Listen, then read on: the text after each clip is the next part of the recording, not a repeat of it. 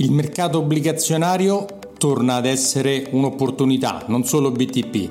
Ciao e benvenuto alla nuova puntata del podcast Finanza Semplice di Alfonso Selva. Oggi ti metto la seconda parte dell'intervista che ho fatto a Eurizon Capital sul tutto il mondo obbligazioni, perché farlo, come farlo, i rischi, cosa è successo, cosa capiterà, quali sono le opportunità da sfruttare, come farlo, a chi rivolgersi, insomma tutte le domande più importanti da sapere se vuoi investire nell'obbligazionario, perché non esistono solo i BTP. Quindi oggi ti metto la seconda parte. Ti ricordo che se vuoi vedere tutti i grafici di cui parliamo devi andare sul mio canale YouTube Finanza Semplice, dove vedrai tutti quanti le nostre facce e anche e soprattutto le slide per capire bene di cosa stiamo parlando. E ultimo ma non ultimo, ti invito a lasciare una bella recensione sul podcast, su Spreaker, su Spotify, su Apple Podcast, a seguire il canale, a seguire anche quello video se ti piace più quello, e ti ricordo che sono sempre un consulente finanziario. Se hai bisogno di qualsiasi aiuto, di qualsiasi consulenza, ti puoi rivolgere a me andando sul mio sito alfonsoselva.it o scrivendomi qui sulla mail info@alfonsoselva.it, e ne parleremo tranquillamente senza nessun problema e senza nessun impegno di quello che sono le tue esigenze e i tuoi obiettivi. Poi oggi volevo cogliere l'occasione di salutare Simone Tomasella, che è un assiduo ascoltatore del podcast La Scoperta e si è andata a sentire tutte le 232 puntate passate. Grazie Simone, mi ha chiamato, abbiamo fatto una bella chiacchierata senza, come ti dico sempre, senza impegno, e è rimasto soddisfatto. Quindi anche tu, ti invito, se sei un ascoltatore o un spettatore del podcast su video, chiamami, ne parliamo senza nessun problema, perché il mio lavoro è questo, è seguire i clienti, consigliarli nel tempo per capire quali sono i loro obiettivi e aiutarli a raggiungerli. Ciao e ci sentiamo alla prossima. Io volevo, penso con Stefano, commentare il discorso di come si sono posizionati i tassi adesso, cioè anche qua c'è una grande stranezza, ecco questa slide bella, bellissima, che di solito, perché le persone dicono: se io ti presto i soldi a un anno magari voglio il 2%, se te li presto per 30 anni mi devi dare un interesse più elevato, perché te li presto per un periodo più lungo, cioè come un po' come i mutui, no? Se io faccio un mutuo a breve pago un tasso più basso, se faccio un mutuo a 30 anni il tasso è più alto, è naturalmente pensabile questa cosa. Invece se vai a vedere le curve dei tassi, detto in gergo, cioè come si posizionano i tassi a 6 mesi, a un anno, a 8 anni, a 30 anni, è completamente un altro mondo. E qua penso che Stefano ci può spiegare un po' cosa è successo e quali sono le problematiche. Dunque sì, come dicevi tu, le curve si dice sono invertite, cioè sono al contrario. Normalmente dovrebbero essere, come hai detto tu, cioè la parte a breve più bassa della parte a lunga. Perché funziona come hai detto tu, cioè nel senso, in un mondo normale per detenere un titolo di più tempo io voglio più interessi indietro, non c'è la stessa cosa, è lo stesso ragionamento che potremmo fare noi. Il motivo per cui si sono invertite è che le banche centrali hanno alzato tantissimo i tassi, li hanno alzati in modo molto veloce, ci stanno dicendo peraltro che li terranno alti, diciamo, ancora per un pochino. Questo rialzo però è stato letto dai mercati come: ok, tu adesso hai alzato tanto i tassi, sono al 5%, quelli 5,5%, quelli americani, 5,10 stamattina, però il mercato dice: sì, però guarda che io so benissimo che quel livello dei tassi non è sostenibile per 10 anni, io lo so che è un tasso d'emergenza che c'è adesso, io a tendere, o perché andremo in recessione o perché l'inflazione si ridurrà, tu banca centrale sarai costretta a rivedere quel livello dei tassi. Questo è il messaggio che ci dice la curva fatta così. Poi la motivazione è ben diversa, cioè ovviamente se i tassi andranno, diciamo, se i tassi a lunga scenderanno perché se va a recessione è una cosa, se ci vanno perché la curva si normalizza, perché le banche centrali, cioè questa inflazione continua a scendere, l'economia tiene, è una cosa diversa. Al momento si sta verificando questa, che è molto meglio, okay? L'inflazione sta scendendo e l'economia sta tenendo, con tutte le difficoltà del caso, ma sta tenendo. Ma il messaggio implicito è questo, cioè che l'attuale livello dei tassi è visto come temporaneo. Ed è il motivo per cui, se ci pensate, tante aziende stanno posticipando l'emissione di bond. Se ho bisogno di chiedere un prestito, immaginiamo un mutuo, Se io potessi scegliere, non avessi l'esigenza di farlo adesso e potessi scegliere di farlo da 1 a 3 anni, beh, io aspetterei un po', come chiunque, perché ovviamente, se leggo bene i numeri, vuol dire che i tassi sono in questo momento probabilmente al loro massimo, i tassi a breve, e dovranno tornare a un livello. Questo non vuol dire, vi dicevo prima, che i tassi torneranno a zero, perché fortunato che ha un contratto debito con i tassi molto molto bassi, però quella era una situazione anomala, estremamente anomala. Okay? Quindi non vuol dire che non dobbiamo inseguire quell'anomalia, ma è sufficiente che tornino a normalizzarsi. Se guardiamo più o meno, le curve rimuovono 100 punti base, 150 punti base, cioè stanno dicendo il 5,5 è tanto, tra il 3,5, parlo degli Stati Uniti per comodità, il 3,5-4 è probabilmente un livello di tasso che è ragionevole, che poi è quello che c'era prima della grande crisi finanziaria. Okay? Sì, perché Stefano, molti, come negli ultimi 10-15 anni ci sono stati questi tassi anomali, si sono scordati come vivevamo prima del 2008. I tassi erano intorno al 3,5-4 mediamente, andavano un po' giù. Beh, vivevamo, non è che eravamo morti, è che esatto. Nel 2008 è successo il panico assoluto e c'è stato un cambio epocale, ma mediamente dovremmo tornare su quei livelli, cioè non ritornare a zero come hai detto tu, perché Speriamo che non risucceda nel 2008, ecco. Esattamente, proprio quello, le curve dovranno tornare a normalizzarsi, possono farlo in due modi, quindi possono riprendere quella che si chiama la pendenza positiva, cioè la parte più breve, 2 anni più basso, e la parte più lunga, 10-30 anni più alta. Possono farlo o con le parti più lunghe che si alzano, ok, e non è super positivo, o meglio, è super positivo da un punto di vista della crescita. Okay? Se detengo obbligazioni, meno positivo, perché ovviamente ho tanti flussi che devo attualizzare, quindi probabilmente avrò un ritorno un po' meno positivo rispetto, oppure può scendere la parte a breve, cosa molto positiva. Ma ovviamente questa curva fatta così offre implicitamente una grande opportunità, perché le cedole a breve sono altissime. Cioè se io emetto solo una società, uno Stato, e devo emettere adesso un titolo, okay, devo metterlo a premio su questa roba qua, quindi vuol dire che se il mio tasso è il 5,5 vuol dire che devo mettere un titolo a 2-3 anni che abbia una cedola, quindi un rendimento del 6%, 5,5-6%, quindi la parte a breve è una grande opportunità di investimento, ma lo è implicitamente anche la parte un po' più a lunga, perché mi tutela ed è una polizza assicurativa che io non pago ma incasso, in questo caso quasi attualmente il 5%.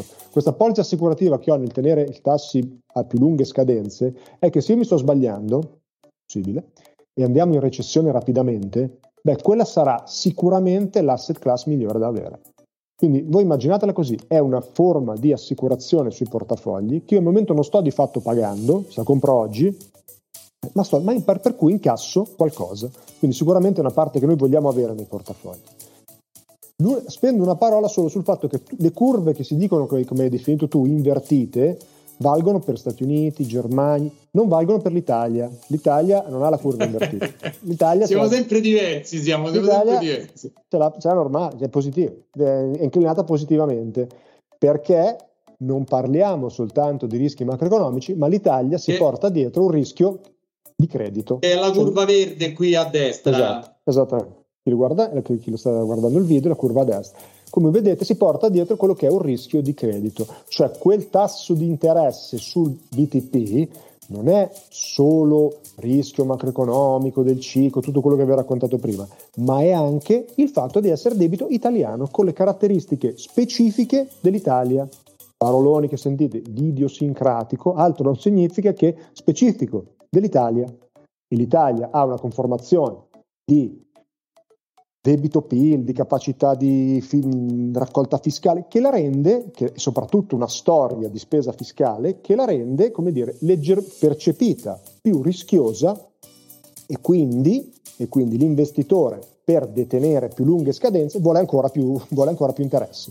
Se invece per detenere scadenze lunghe tedesche, americane, ne vuole meno, perché dice beh, mi sono sicuro che i tassi poi si sistemano, e dopo allora tenere il Bund, tenere gli Stati Uniti diventa risk free, noi ci portiamo dietro un pochino di rischiosità aggiuntiva. Stefano, piano stiamo mettendo in fila una serie di ragioni per non detenere il singolo titolo, il BTP poi adesso è proprio particolarissimo, ma anche non detenere il singolo titolo di nessuno Stato singolarmente, perché ci esponiamo al rischio spread, al rischio tasso, al rischio paese, al rischio valuta, Che altro rischio? Al rischio della curva, insomma, se io tengo un solo titolo non ho diversificato assolutamente nulla e mi espongo a dei rischi altissimi di avere una sola cosa. In più, voglio dire anche una cosa, magari poi ce la spieghi meglio te. Noi siamo italiani, abbiamo lo stipendio in Italia, la casa in Italia, il BTP in Italia, il TFR in Italia, c'è che altro? E l'Italia non è sicuramente un debitore così tanto positivo, perché siamo uno dei paesi... che abbiamo il secondo debito al mondo, se non mi sbaglio, no? Più alto. Siamo tanto indebitati, siamo dei buonissimi pagatori, però diciamo la verità, su quello va detto. Quindi io non voglio, come dici tu, l'importante è la diversificazione e comprare il BTP, secondo me, in maniera abbastanza consapevole, cioè sapendo quello che si compra. Cioè avere in mente di comprare il BTP, un singolo titolo, e pensare di essere, siccome ne ho comprato uno solo e ho comprato il BTP, di rischiare meno, no, in realtà sto rischiando molto molto di più. Questo quello che bisogna, secondo me, implicitamente collegare.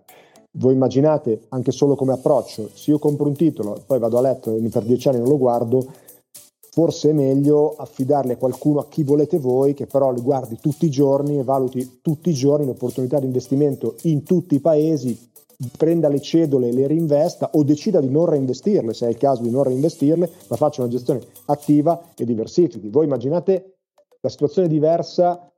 Pensiamo a una cosa classica adesso, la transizione green. Voi immaginate come si è messa l'Italia e come è messa la Spagna.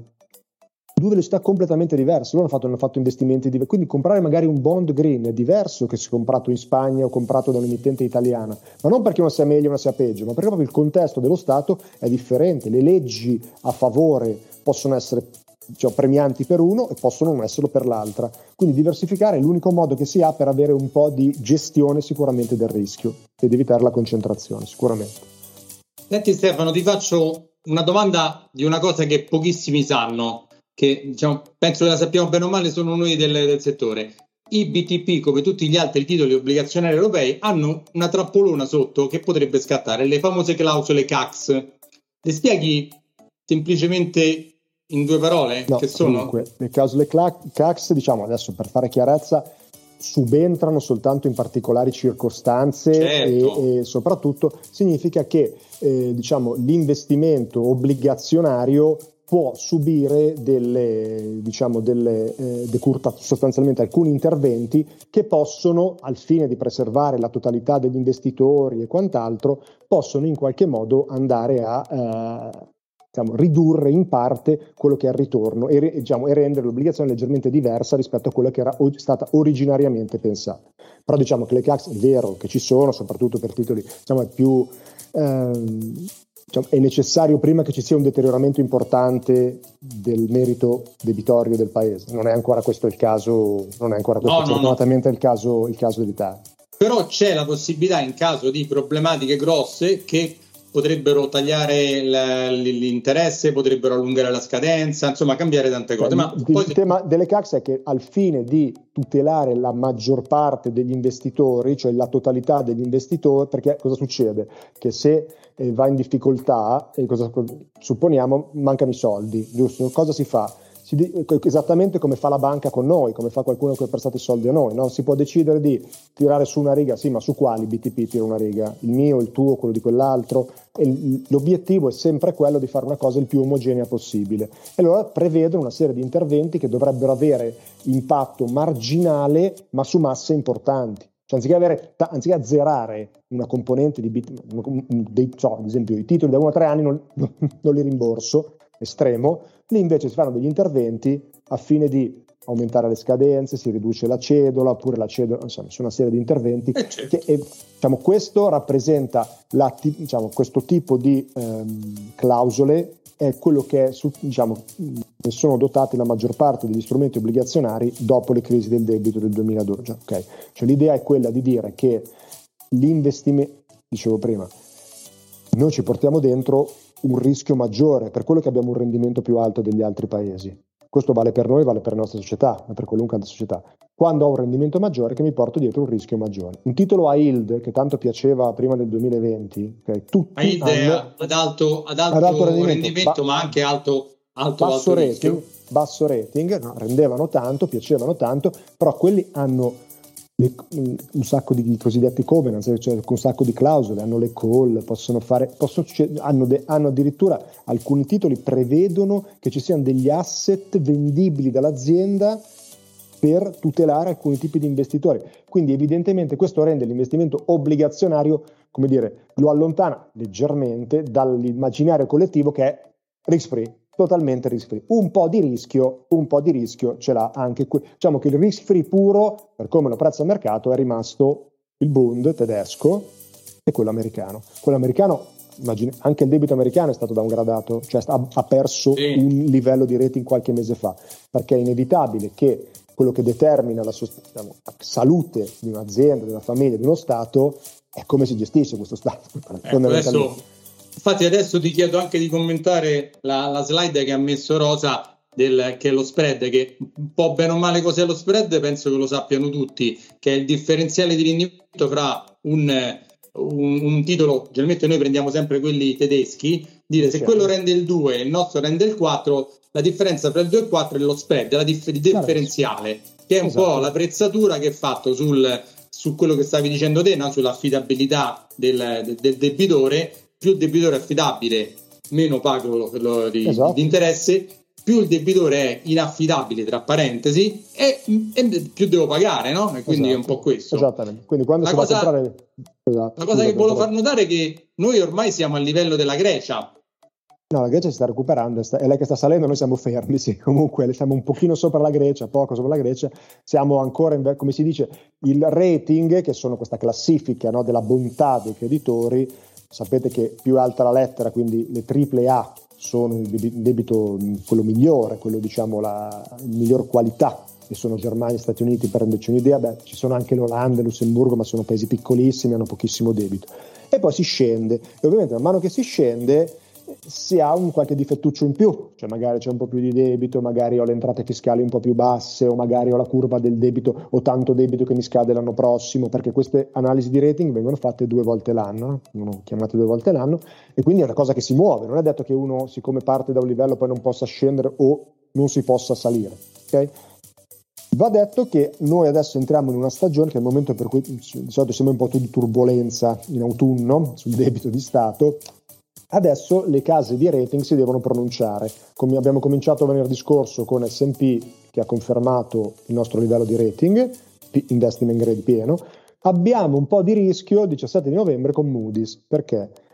Perché l'iter funziona così: se io voglio abbassare il livello di rating, cioè voglio declassare in qualche modo quel debito e implicitamente dire per me è meno affidabile, non lo faccio dall'oggi al domani.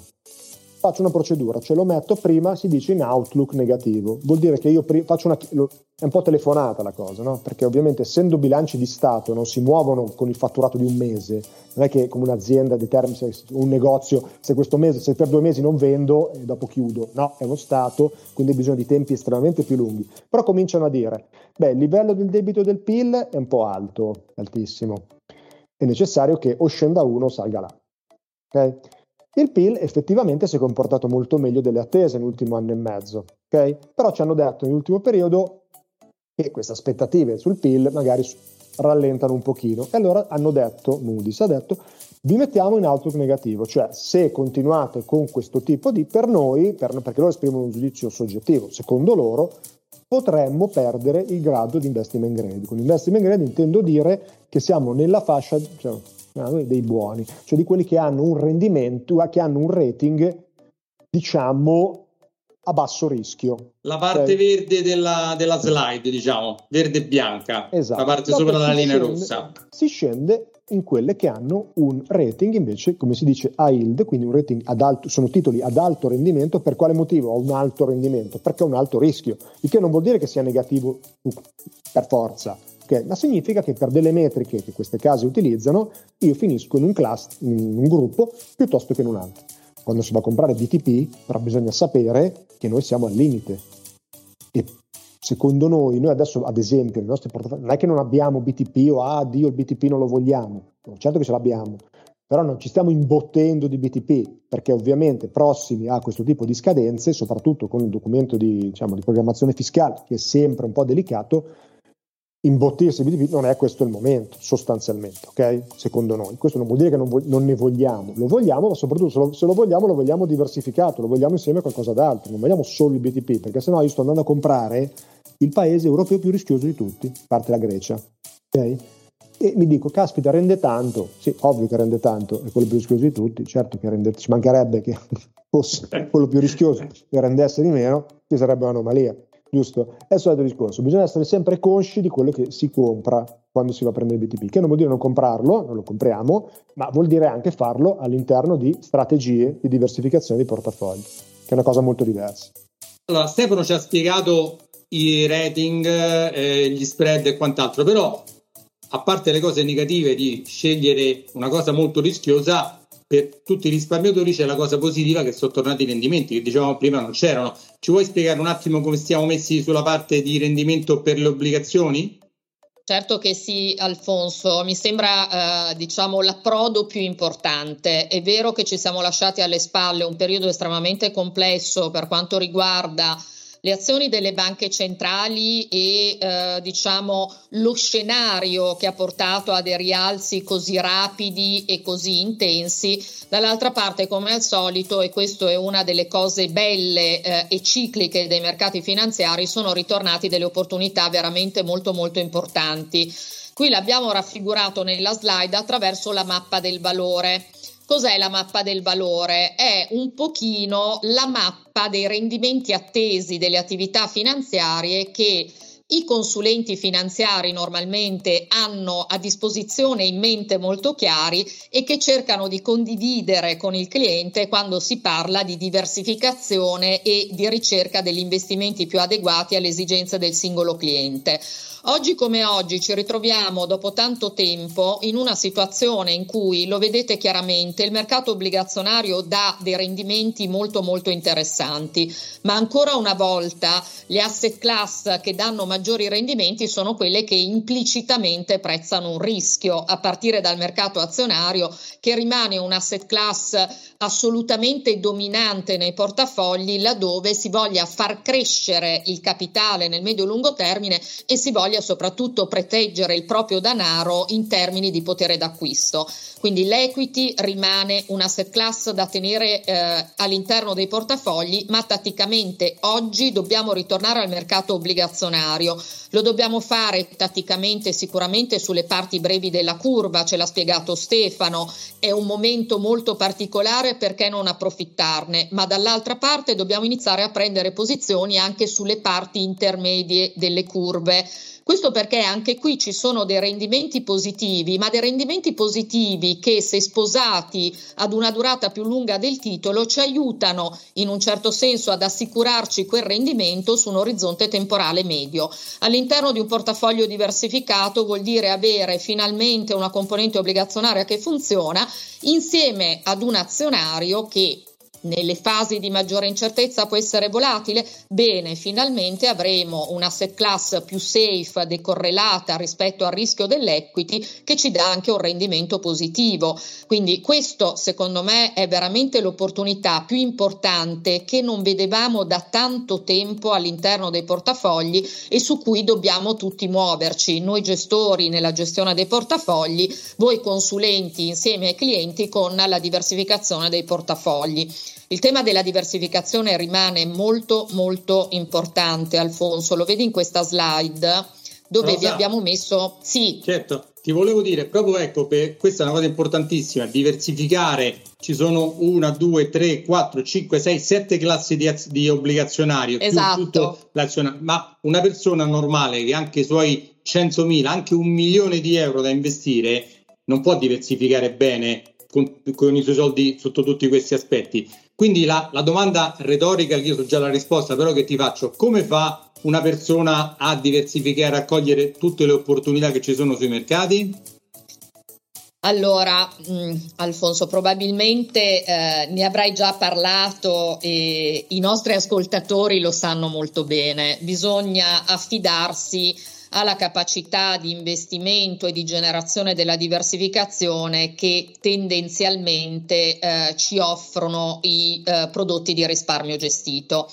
Io con questo ancora una volta voglio dire che l'amministrato, quindi l'acquisto del singolo titolo, il cogliere oggi l'opportunità del BTP può essere una forma di impiego della liquidità tattico e temporaneo a cui però non possiamo assolutamente dedicare tutto il nostro risparmio. Molte delle ragioni ce le ha raccontate Stefano, ma l'altro tema molto importante, l'abbiamo visto prima, che oggi dire che l'obbligazionario è finalmente un'opportunità non vuol dire comprarsi BTP. C'è tanta roba sui mercati obbligazionari attraverso le geografie, attraverso la diversificazione degli emittenti, quindi non solo emissioni governative ma anche corporate, investment grade o a yield, paesi emergenti virtuosi che un investitore professionale, il gestore di un fondo può inserire all'interno del portafoglio generando quella diversificazione di cui tutti abbiamo sostanzialmente bisogno. Qui ti voglio aggiungere una cosa. Anche il risparmio gestito sa cogliere le opportunità. Noi normalmente siamo abituati ad avere all'interno dei nostri portafogli, non lo so, un fondo che si chiama Global Bond, dove il gestore sceglie i migliori investimenti sull'obbligazionario internazionale e continua a portare avanti le scadenze. Quindi ogni volta che un'obbligazione scade ne compra un'altra sulle basi delle opportunità di mercato. In questo momento di grande valore sul mercato obbligazionario, dove ci sono dei prezzi di entrata molto interessanti, abbiamo anche la possibilità nel risparmio gestito di trovare quelli che si chiamano prodotti buy and hold. Sono dei prodotti, dei portafogli diversificati di obbligazioni dove il gestore compra delle obbligazioni che scadono entro la data di scadenza che in genere viene inclusa nel nome del fondo e ci creano sostanzialmente quella sensazione che ci dà l'amministrato: andiamo a versare il nostro denaro in un portafoglio diversificato di obbligazioni, sappiamo che il capitale verrà liquidato alla scadenza e che nel frattempo c'è un gestore che monitora quotidianamente con grande attenzione al rischio quello che è l'andamento del nostro investimento e nel caso in cui vengano incassate delle cedole, quello stesso gestore le andrà a reinvestire a valore conveniente sul mercato. Quindi non solo… Anche perché, Rosa, questo delle cedole è una cosa che i risparmiatori privati non lo fa nessuno, quasi nessuno, ma che dà un grande plus di rendimento invece ai fondi gestiti in questa modalità, perché il gestore ha un rolling, come si dice in gergo, cioè ha delle cedole che scadono continuamente, quelle e vecchi titoli che vengono reinvestiti con nuovi tassi per generare nuovo rendimento, no? Assolutamente. Questo è un tema molto importante, soprattutto, Alfonso, in un momento come questo dove non possiamo non immaginare che da qui a un anno ci saranno ancora tante opportunità. Chi incassa cedole e non le reinveste perde il momento d'oro del mercato obbligazionario, questo certamente. Sicuramente sì. Senti, quindi voi come gestore, come vedete il futuro? Cosa puntate? Quali sono anche i consigli che date? Dove andare? Beh, io lascerei di nuovo la parola a Stefano, sicuramente molto autorevole su questo. Anche perché, prima, scusa Stefano, un secondo solo, chiariamo ancora una volta, lo ridico spesso, i ruoli. Io non sono un gestore, io parlo con i clienti, interpreto i loro bisogni, le loro esigenze, i loro progetti a lungo termine e scelgo tra i vari gestori che la banca con cui collaboro ha quale strumento utilizzare nell'ambito di quello che è la cosa che serve. Poi è il gestore, Eurizon in questo caso, può essere altri, noi ce ne abbiamo 35 diversi, ma è il gestore che poi va sui mercati, compra, vende, decide qual è quello che è andato fuori, non è più a rischio giusto, reinveste la cedola. Non lo fa Alfonso Selva, consulente finanziario, non è il mio ruolo. Il ruolo del gestore è quello di Stefano non parla con i clienti finali, ma gestisce le risorse che attraverso me e tanti altri colleghi convogliamo sui vari gestori per gestire queste cose. Quindi scusami che la volevo ribadire un'altra volta, perché se no pensano che io faccia il gestore oppure pensano che tu faccia il consulente finanziario. Non siamo uguali, siamo due cose differenti, cioè, quindi ognuno fa il suo lavoro e quindi per quello faccio questa domanda a te, perché tu hai il tempo e gli strumenti per verificare, studiare, guardare, cioè siete, non sei da solo chiaramente, siete uno staff enorme che fa questo di lavoro. Noi facciamo un altro lavoro, vado a vedere il titolo della Norvegia o dell'Islanda o del Belgio che sta facendo, io non lo so, non lo conosco, cioè devo ammettere la mia ignoranza, non è che li conosco tutti, conosco qualcuno dell'italiano che è più conosciuto e poi basta, ma non è il mio lavoro. Scusami Stefano che ho voluto fare questo inciso, ma è per capire proprio il lavoro che fai te e quello che faccio io. Sì, esatto, come dicevi tu, il compito della sala gestioni, poi del gestore delegato, quindi si dice in questo caso, gestisce tutti insieme i soldi raccolti. Le scelte che lui fa sono al momento sull'obbligazionario tante, come diceva Rosa, perché possiamo spaziare, ci sono prodotti dedicati ai titoli emessi dalle società, prodotti dedicati ai titoli emessi solo dagli stati, solo da alcuni stati, che hanno obiettivi di distribuire delle cedole, non distribuirle, di avere delle scadenze fisse piuttosto che avere una scadenza che non c'è, quindi io continuo, ok, quindi fa 5 anni, non ha una fine quel prodotto. Ma la cosa importante, secondo me, è che è l'attitudine differente che dà il gestore. Il reinvestimento delle cedole, qui parlava Rosa, è soltanto uno degli aspetti, anche se è fondamentale. Poi immaginate, voi investite nel vostro singolo BTP, vi trovate la cedola che viene rimborsata e con quei soldi magari l'ammontare non è sufficiente a ricomprare nessun titolo, mentre invece su un portafoglio molto più ampio io posso comprarne molti di più. Quindi anche la capacità, voi immaginate, quando dovete fare un esempio, voi pensate il prezzo che potete strappare comprando una cosa o comprandone 500, evidentemente sarà meglio il prezzo che per quanto siano centesimi, io non sto dicendo che ci siano magie, ma è evidente che la gestione di un capitale maggiore dà opportunità maggiori, anche facendo la stessa identica operazione, tanto è vero che ci sono non solo anche le emissioni di BTP, ce ne sono alcune che non passano neanche dai retail, perché sono obbligazioni che passano soltanto tra investitori, si dice, istituzionali, cioè che possono investire da determinate cifre in su, oppure ci sono quelle dedicate unicamente agli investitori retail. In questo panorama, ovviamente chi lo fa di mestiere ha quel plus in più, che è la possibilità di allocare, secondo il suo punto di vista, ottimizzando al massimo in quel momento la redditività del portafoglio.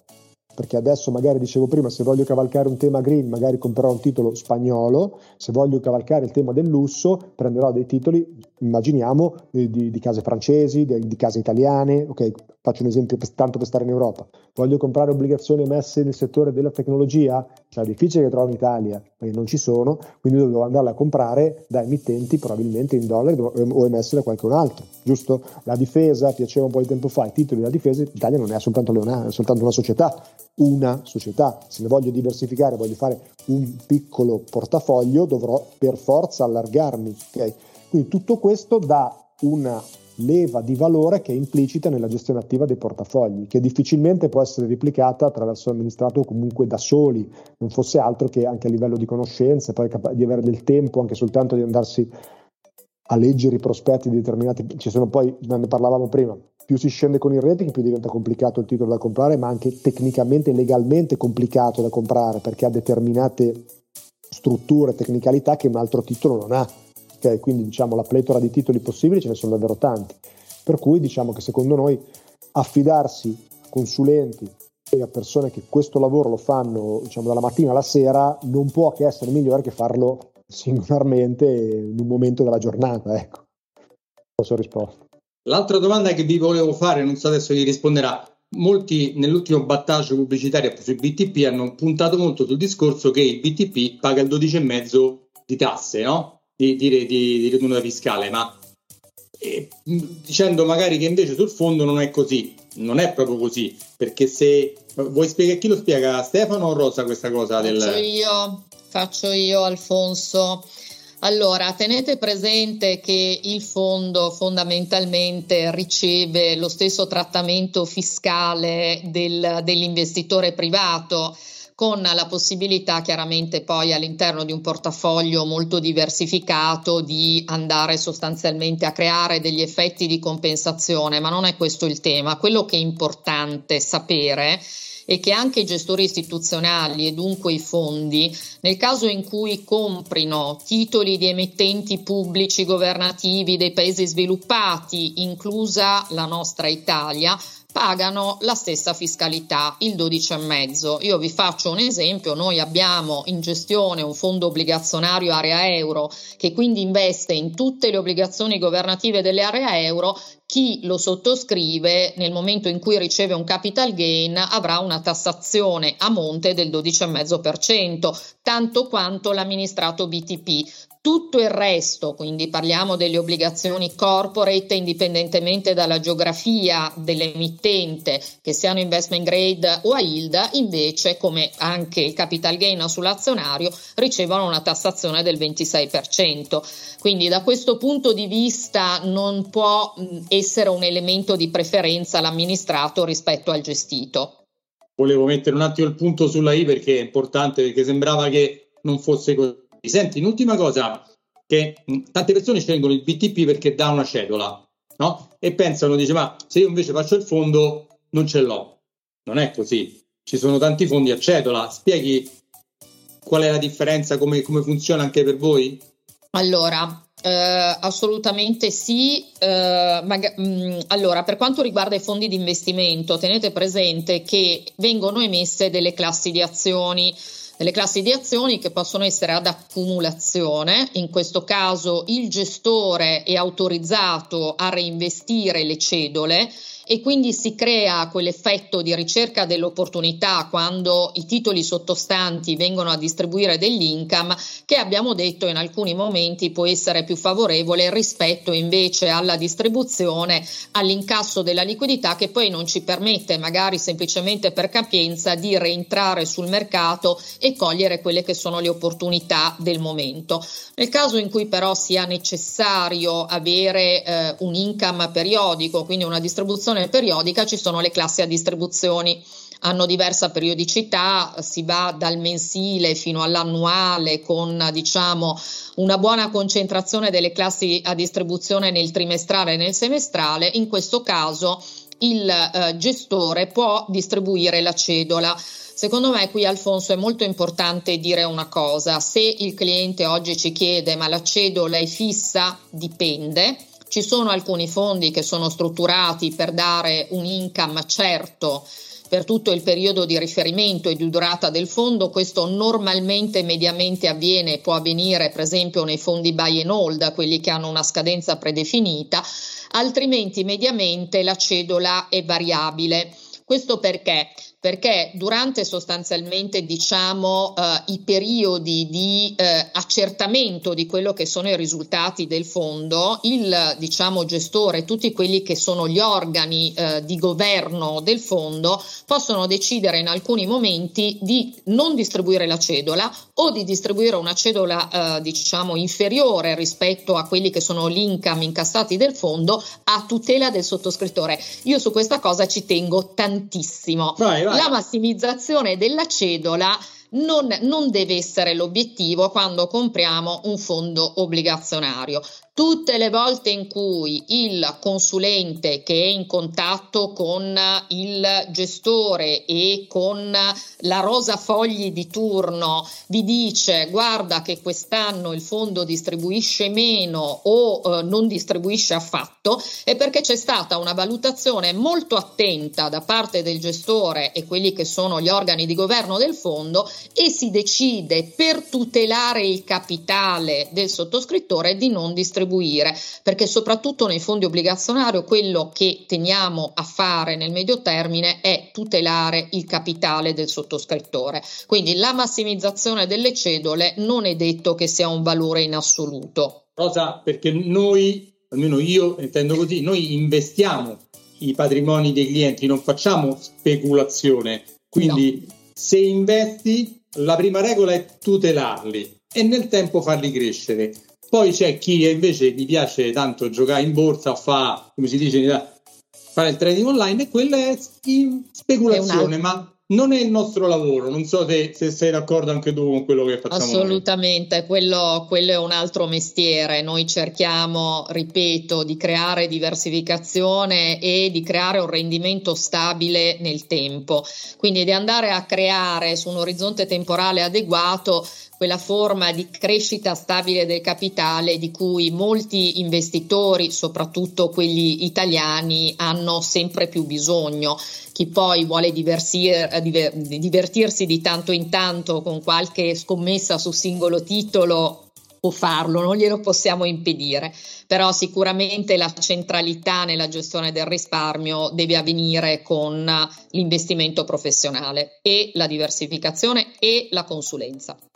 Vi faccio l'ultima domanda che è prodomomia, cioè per me. Dite un po', secondo la vostra ottica, qual è il ruolo del consulente finanziario, così lo spiegate proprio bene, detto da voi, senza che lo dica io? Allora, la mia idea è che innanzitutto il consulente finanziario è il nostro sguardo quotidiano sui mercati finanziari. Ognuno di noi fa un mestiere. Non è detto che si abbia tempo, voglia o capacità di comprendere le dinamiche dei mercati finanziari, ma sappiamo che i mercati finanziari ci danno un income complementare rispetto al reddito da lavoro. Quindi il consulente finanziario, grazie alla sua professionalità, grazie ai suoi studi e grazie alla vicinanza a persone come Stefano, che fa parte di una direzione investimenti, di Rosa, che è un punto, diciamo, di snodo delle informazioni della direzione investimenti su Alfonso, che è il consulente finanziario, vi aiutano sostanzialmente e ogni giorno a fare le migliori scelte di investimento del capitale. Quello che trovo sia estremamente importante in un rapporto sano tra cliente e consulente è che il cliente racconti le proprie esigenze. Alfonso torna nel proprio ufficio dove ha a disposizione quella mappa del valore, ve la ricordate, dove si vengono a mettere in evidenza quelle che sono le opportunità presenti sul mercato e si va a creare una diversificazione che mette insieme tutte le asset class che abbiamo visto in una proporzione adeguata per andare a raggiungere sul giusto orizzonte temporale di riferimento quello che è il rendimento atteso che supporta quelli che sono i bisogni del cliente. Quindi assolutamente fondamentale e necessario l'apporto del consulente. Ripeto, secondo me il primo tema molto importante in questo mondo sempre più veloce è che i consulenti finanziari ci aiutano ad avere costantemente le adeguate informazioni per fare le corrette scelte di investimento. Stefano, vuoi aggiungere qualcosa? Vabbè, Rosa ha già detto tutto, cioè il fatto che sia io dicevi prima bene, un conto è giocare in borsa è un gioco, il resto secondo me è fatto in maniera da voi professionale, cioè come andare dal medico, no? Io non è che mi curo da solo, ma da un medico, perché quel medico ha delle conoscenze, se non fosse più ampie. Tu, se non hai le conoscenze, magari hai a disposizione la capacità di coprire attraverso a tante tematiche, quindi non solo identifichi i bisogni, ma hai la possibilità poi di potervi rispondere in modo diverso. Ma secondo me l'atteggiamento professionale fa tantissima differenza, caspita. Andare da una persona che lo fa di mestiere è molto diverso che approcciare una cosa col fai da te, che secondo me quello, come in ogni cosa, lascia sempre un po' il tempo che trovo. Con i tanti fuffaguru che ci stanno in giro su TikTok, su Facebook, su Instagram, ce ne stanno tanti. Io intanto io li frequento un po' di più di voi, forse i vari social. Ricco subito, investi qua, compra qui, con poco tempo diventi miliardario. Quindi non vi fidate, sicuramente non vi fidate dei fuffaguru. Senti, io vi voglio ringraziare. Rosa, grazie. Stefano, grazie. Il vostro intervento diciamo come rappresentanti di Eurizon Capital, grazie di tutte le notizie che le informazioni che diciamo contribuiscono a diciamo aumentare la mia, perché io imparo sempre, e anche quella che è l'educazione finanziaria di chi mi segue, perché io cerco, più il cliente è informato, più ha consapevolezza e più fa degli investimenti migliori con me, è più tranquillo, quindi sapere è molto meglio che fare solo mi fido perché mi piaci, mi sei simpatico, non è questo, insomma. Quindi grazie per aver contribuito a questa cosa, che io ci tengo tanto a fare educazione finanziaria, e ringrazio Eurizon Capital. Ci vediamo alla prossima, grazie ancora. Grazie a voi. Grazie a te, Alfonso. Ciao. Se sei arrivato fin qui, i miei complimenti, perché hai aumentato tantissimo la tua cultura finanziaria. Se hai bisogno di una consulenza mi puoi contattare andando sul sito alfonsoselva.it, scrivendomi a info@alfonsoselva.it e avrai la possibilità di fissare una consulenza con me gratuita di una mezz'oretta. Poi non ti scordare che sempre andando sul mio sito alfonsoselva.it puoi scaricarti il mio libro Come investire i tuoi soldi senza sbagliare, una guida agile e utile per capire le basi dell'investimento. Se ti è piaciuto il podcast o questo video, perché è anche un video, ti invito a lasciare dei like, a lasciare un commento. Se sei su un podcast, su Spreaker, Spotify, Apple Podcast, lascia un like, una stellina. Se sei qui su YouTube, iscriviti e lascia anche un commento e chiedimi qualsiasi cosa se non sono stato abbastanza chiaro. Ciao e ci sentiamo alla prossima. Sono Alfonso Selva, sono un consulente finanziario iscritto al Labo e faccio questo lavoro dal 1994. Lavoro per una grande banca a livello nazionale, mi occupo di banca, credito, investimenti e assicurazioni. Su questo podcast, video podcast, trovi dei miei monologhi di storie di investimento e interviste a personaggi molto molto interessanti in tutti i campi, sempre nell'ambito finanziario e economico. Ciao e ci sentiamo alla prossima.